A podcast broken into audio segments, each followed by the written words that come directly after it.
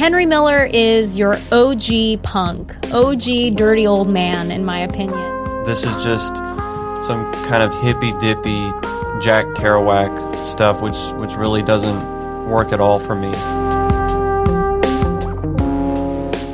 This is not a book. This is libel, slander, defamation of character. This is not a book in the ordinary sense of the word.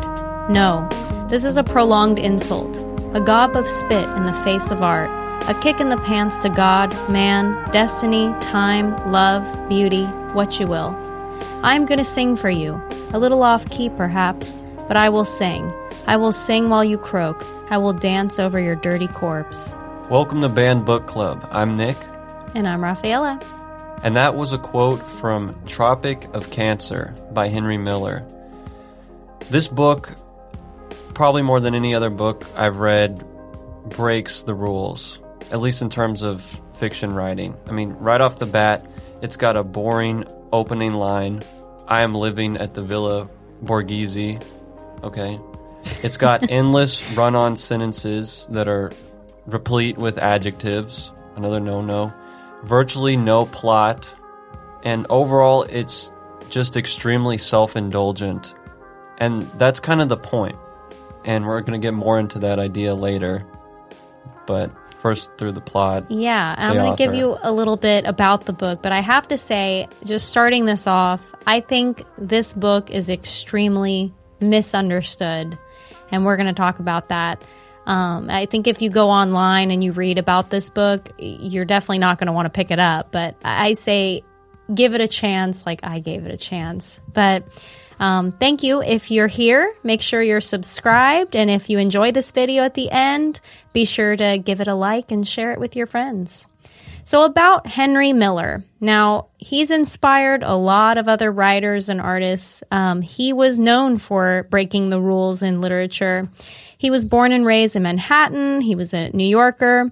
He was the son of Lutheran German parents and he grew up in a very strict home. And he even said that his mother never hugged him, never showed him love. Um, he loved Europe, especially Paris. He loved French people, he loved French culture, and he actually lived there for a while. Um, one of his biggest influences was Arthur Rimbaud, and he actually wrote a book all about him. And if you open up this book, it has a whole beginning chapter about his love for Rimbaud um, and how um, he was heavily in- influenced by Anais Nin, by Celine, all of these people. So we'll talk more about that. But a lot of people will say if you can sum up this book, it is the immersive meditation on the human condition. Ooh, fancy. We need so, some bongos. Right. It's set in Paris and it follows Miller himself as a struggling writer. And he just um, goes about Paris and he's struggling every day, but he feels free and you're just following on with his adventures. And this book has a lot of sexual encounters, a lot of women in here. So that's probably the main reason why it's banned is I think it's safe to say the sexual content it, in here. It really is. So, just to give you some background on why it's banned, this is probably the most banned book we've read, close to American Psycho, but that made more sense. Um, in, in the U.S., in terms of court cases and challenges and people actually going to jail for uh, putting this thing out, yeah, this is definitely the most banned one. So it was it was uh, notorious for its candid sexuality. It was actually published in 1934 in France, but it was completely banned in the United States. This book didn't actually come out in the US until the 60s when all of these court cases were settled. So people this is one of the most stolen books too. I was reading about that that this was a famous book for being stolen in libraries they had publishers manufacturing it out of, um, I think they said in Mexico, and then importing it into the U.S. when you can only buy it in France. And those were the people that went to jail for the longest. And I think that's what also kind of intrigues you about this book because you're like, wow, it's so banned and restricted. I want to know what's inside. Um, random fact um, it comes up on an episode of Seinfeld with the with the library guy. I forget the name of the episode, but Jerry is in trouble because he stole this book apparently back then in the 70s and the the library cop guy is trying to catch him. But anyways, um, so Henry Miller is your OG punk, OG dirty old man, in my opinion, and his whole book is very stream of consciousness. We watched a documentary, which it's available on YouTube. It's Henry Miller is not dead, and people say his own family, friends, that this book the character of Miller in this book is nothing like him in real life. In real life, he actually loved women and was very respectful. He was a gentleman around them. The problem was women were taking advantage of him. So I thought that was kind of interesting because I just kind of took this character as him, just this really dirty guy, and that he would really just be into that sort of thing. But apparently in real life, he wasn't. He didn't seem to be from everything we've seen, but I think he did have a real lust for life that mm-hmm. was genuine and that it's so apparent in the prose in this book. And I think that's at the end of the day what draws people to this book. I mean, at first it's probably the graphic content and just the the legend of how uh, nasty this thing is. But you get in there and the words are just so full of life. They flow. They're musical. Mm-hmm. It's just um, it's like being around a person who's really alive. Well, I really want I want you to get into your opinion of this book. I'll start it off because I think my review will be shorter. So, honestly, halfway through this book, I was struggling. I was struggling pretty hard. I didn't want to continue. I felt like putting it down. And it it took a lot for me to really push myself through because honestly, I was waiting for something to happen and then I started to realize, oh, it's one of those books that doesn't really have a plot. And I didn't get it. I didn't understand why this book is in the top 100 greatest novels of all time. It's respected by so many people, but it is also one of those books where it's hit or miss. And I started to realize just like others have had struggles reading this book that it's not meant to be a typical novel. And yes, I finished it and I get it. I mean, I kind of get it, but it's not going to be my favorite. I'm probably not going to pick it up again. There were some really beautiful lines in it, but I think this book is very misunderstood because when you go on something like Goodreads or you watch a, someone else on YouTube review this book, I think they're taking it very literally, and I don't think this book was meant to be taken very literally. It's more of like a philosophy book. It's about his character. Just, you know, he says, I have no money. I have no friends. I am free, you know, and it's a very carefree bohemian outlook on life. It wasn't my style of books, I'll be honest. I was bored multiple times in this book. And I was getting lost because it was literally becoming here's another woman he had sex with, here's another woman he had sex with, blah, blah, blah, blah, blah, the C word, the C word, the C word. And it was rough. But, anyways, I ended the book. I liked it, but not a favorite, not going to be picking it up. I would recommend it to certain people. I would not tell everyone you must read this book, but I think if you're trying to be a writer, and you want to help your writing and you like that stream of consciousness style, then this is the book for you because he's OG from the 30s. That's my spiel. Stay with us. We'll be right back. Before we continue, a quick interruption. Want to purchase the book we're discussing in this episode? Well, check out Bookshop. Bookshop is an online bookstore with a mission to financially support local independent bookstores. As more and more people buy their books online, Bookshop has created an easy, convenient way for you to get your books and support bookstores at the same time. Bookshop will give away over 75% of their profit margin to stores, publications, and authors. If you want to shop the books we've covered on the podcast, visit the link down below in the description. We do receive a small commission based on sales, so thank you for all your support of our channel and podcast. So, my first impression about 10 pages in with this thing was that this is just some kind of hippy dippy Jack Kerouac stuff, which, which really doesn't work at all for me. I mean, he was, he's talking so much about Paris, the artists, just this freewheeling, like you said, bohemian life. And um, it, it just reminded me of a lot of annoying people I've met in Los Angeles and Austin, Texas.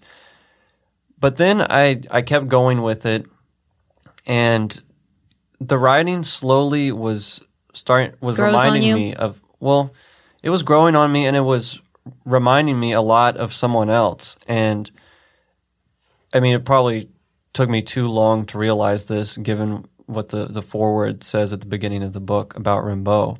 But I realized I love this stuff, and the reason why is it's all Rimbaud, who mm-hmm. is my favorite writer of all time. I mean, Miller was obsessed with him. He wrote a, a whole book about him, like you mentioned, The Time of the Assassins. Not just about him, but comparing himself to him. And that is, I would say he successfully pulls off that same energy that Rimbaud does in this book. And when it when it's working, it's completely thrilling and engaging. I mean, it's it, you'll read the passages like I, I got to read at least one here to you, and the music will just carry you through the whole thing. Let me see where it is here. A faint odor of so that okay, just to give you some background, this is him describing being in, um, I guess, an opera house or a, a symphony hall or something.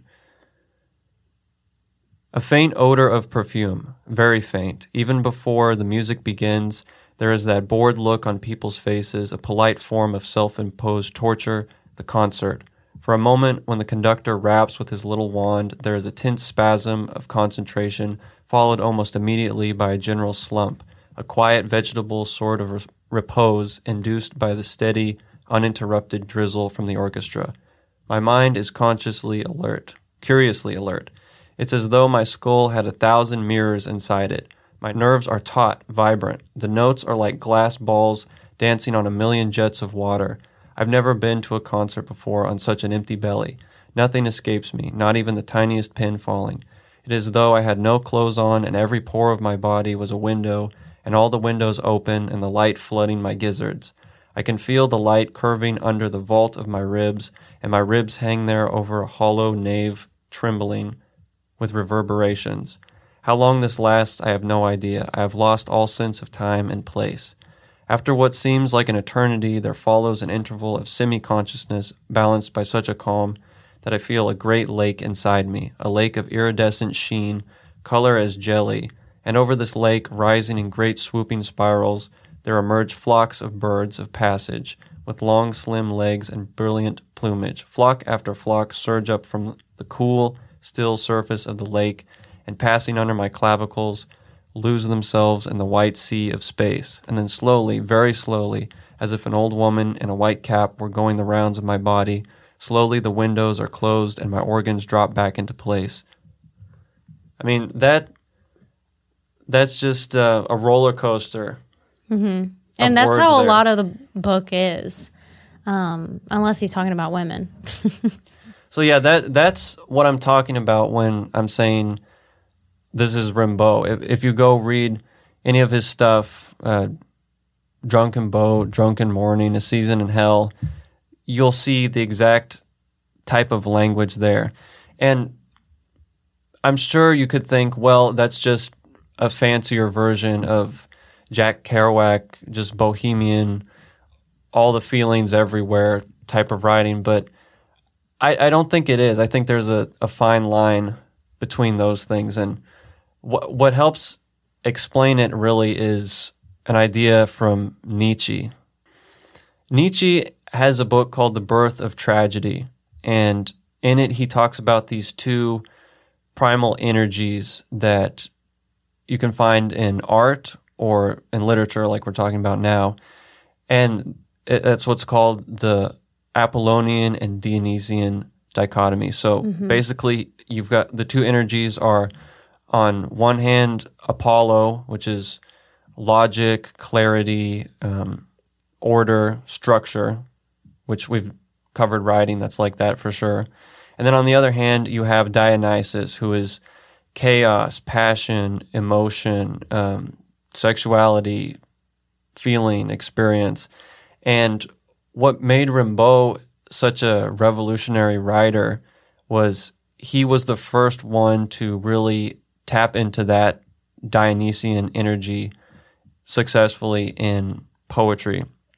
And again, when it works, it works great. And that's it's the same in this book. But if you stretch it out too long, it, it can have problems too. And uh, just just to wrap up the Nietzsche stuff really quick. So he also goes on to explain that um, I mean there's problems with this this Dionysian sort of thing if that's the route you're going with your art and the problem is that he says in um, the birth of tragedy is that you can end up like a character like Hamlet who you know Hamlet he sees a ghost and he he becomes aware that there's this supernatural world out there and he sees the whole scope of things and realizes whatever action he takes is not going to have much of an effect on anything, so he's just mm-hmm. paralyzed. And um, Nietzsche says, you know, if you're going to do go the Dionysian way, that could be your problem, but you can overcome it by getting into this state that he calls frenzy. And I, I wanted to read Nietzsche's description of frenzy because I think it perfectly summarizes what's going on with Henry Miller in this book, and it, it explains the difference between him and someone like just Kerouac. Mm-hmm. So, this is what Nietzsche says about frenzy. In this state, one enriches everything out of one's own fullness. Whatever one sees, whatever one wills, is seen, swelled, taut, strong, overloaded with strength. A man in this state transforms things until they mirror his power, until they are reflections of his perfection. Thus, having to transform into perfection is art.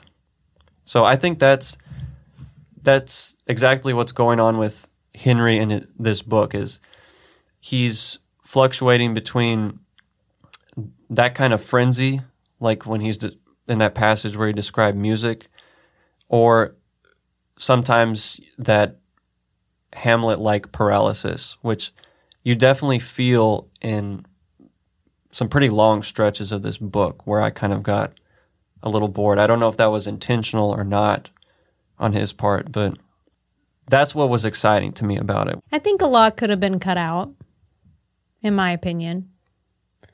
But at the end of the day, I think this book was also meant to be a uh, for him to express his outlook on life to inspire others about, you know, never feeling like you're being controlled by anything, not feeling like you always have to go out and earn a living, earn a job and work hard and all that. I think it was like like the documentary had said, just existing was, you know, how to live your life. But there are so many quotes too in in the book about the way he looked at life that were very poetic. I'll, I'll read my part, but you know, like you said, does it work? Does it sustain itself?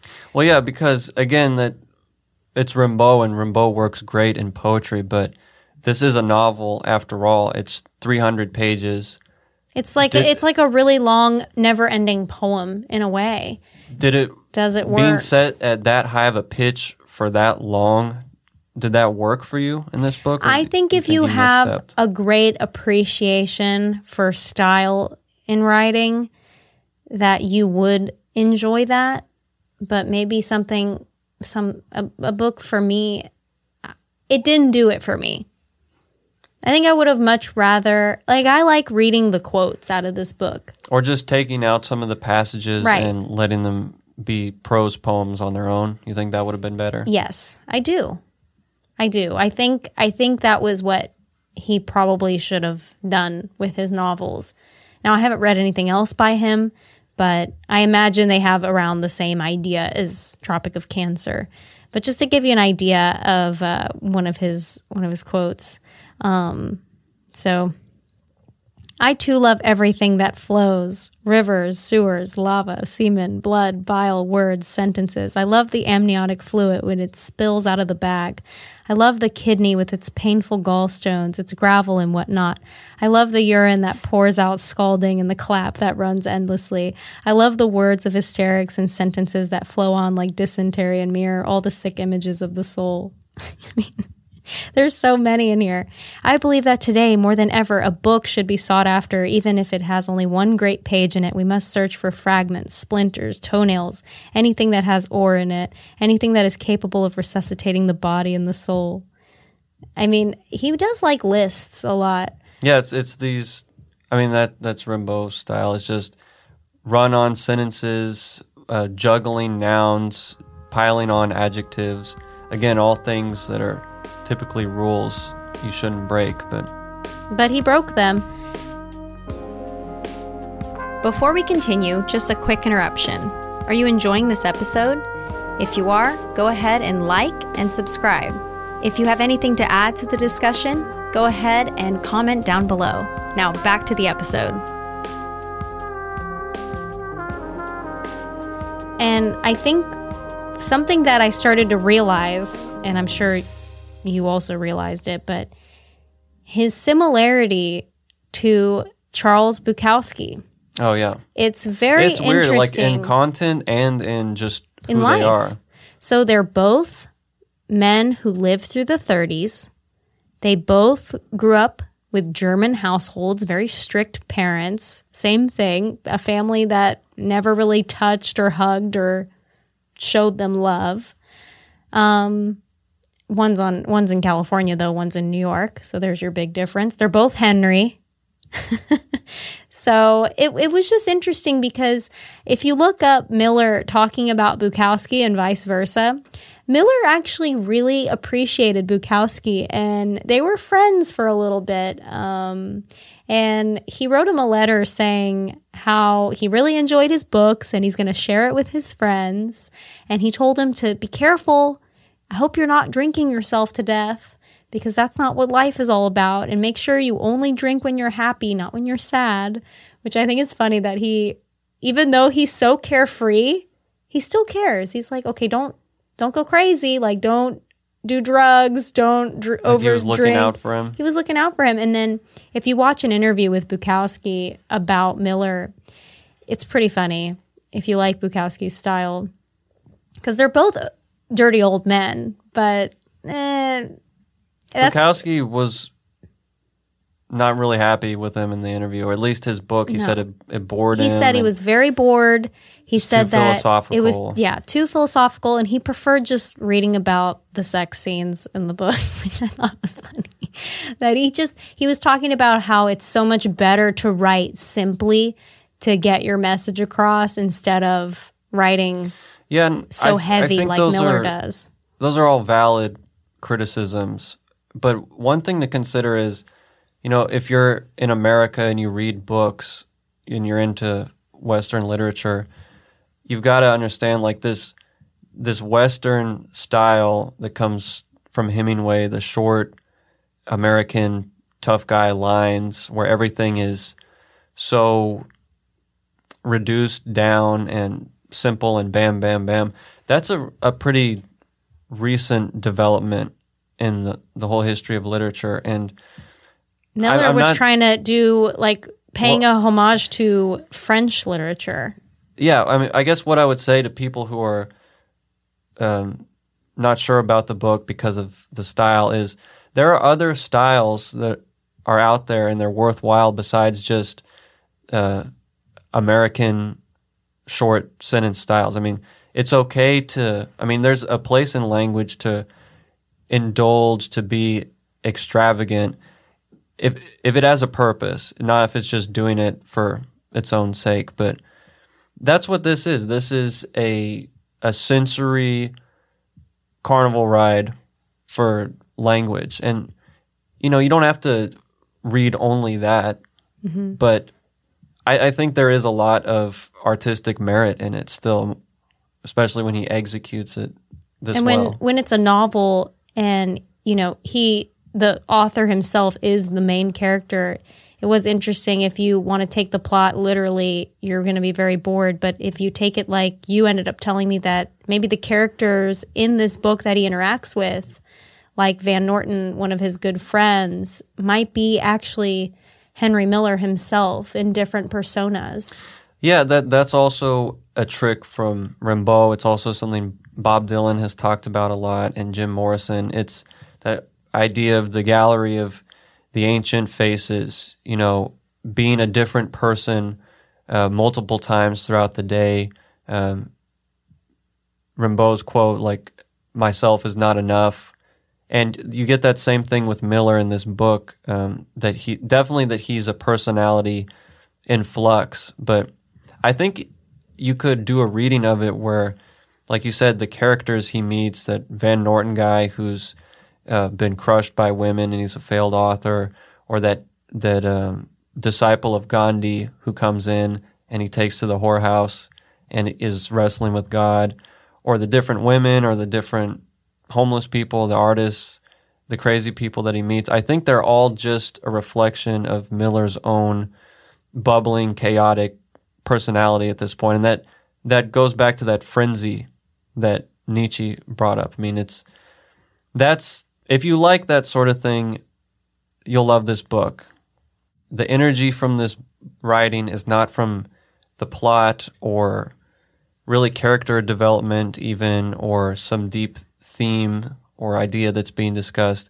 It is the attitude, the style, the personality that this language takes on and and comes alive with. And there are people out there that enjoy that sort of thing. I mean, you can take it too far and be someone that listens to uh, word poetry, like capital W O R D poetry, where nothing makes sense. It's just nice sounding words. This is it is nice sounding. I mean, very sonorous, strong from an oral level, and there is a thin veneer of narrative, but really it's just about getting dominated by this this force that wants to experience everything, try everything, open itself up to pain and pleasure, all all types of experience. And I, I just thought that was that's thrilling. I mean, that's that's what got me into language in the first place when I, I read Rimbaud when I was younger, and it's still my favorite thing in language. I mean, I res- I respect the short Western stuff, the power of implication, uh, concise Hemingway lines, but there's room, I think, for both if, if you really love language. I think you really have to open yourself up to read a book like this. You can't go in here closed minded. You have to, I think it's always best to actually learn about Henry Miller first before you read this book. I think you'll have a better appreciation. Now, if I had to compare between Henry Miller and Bukowski as writers, I think I would pick Bukowski just because of how entertaining he is and how he'll make me laugh out loud, whereas this book will not make you laugh. There's nothing funny in this book, but I really think that that was his strong suit of being a showing you his philosophy and showing you what it means to almost be that French person and be liberated. Um, I'm ending with a, a quote with by by Miller in the book. I am a free man and I need my freedom. I need to be alone. I need to ponder my shame and my despair in seclusion. I need the sunshine and the paving stones of the streets without companions, without conversation, face to face with myself, with only the music of my heart for company. What do you want of me? When I have something to say, I put it in print. When I have something to give, I give it. Your prying curiosity turns my stomach. Your compliments humiliate me. Your tea poisons me. I owe nothing to anyone. I would be responsible to God alone if he existed. But just to give you a, a, a great review by George Orwell himself, he said in one of his essays that he I earnestly counsel anyone who has not done so to at least read Tropic of Cancer. With a little ingenuity or be or by paying a little over the published price, you can get a hold of it. And even if parts of it disgust you, it will stick in your memory. Here, in my opinion, is the only imaginative prose writer of the slightest value who has appeared among the English speaking races for some years past. So, yeah, it's regarded as the top 100 novels of all time for a reason. So, if you want to try something different out of your comfort zone and you're okay with hearing some uh, naughty language for 300 pages, try Henry Miller's Tropic of Cancer. really quick, when you were reading um, the second to last thing you read in about a freedom, did you feel by the end of the book that Henry in this book was actually free, or was he kind of just a running in circles, chasing his own instincts for things, his own desires? I mean, do you think this was this is real freedom?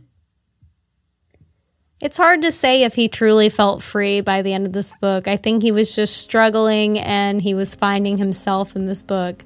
So perhaps Tropic of Can- Capricorn, uh, you know, expands on all this, and maybe by the end of that he's free. But I can't say I haven't read it. I, I felt like he was just kind of stuck in the middle of his life, but maybe he was going in the right direction of being free.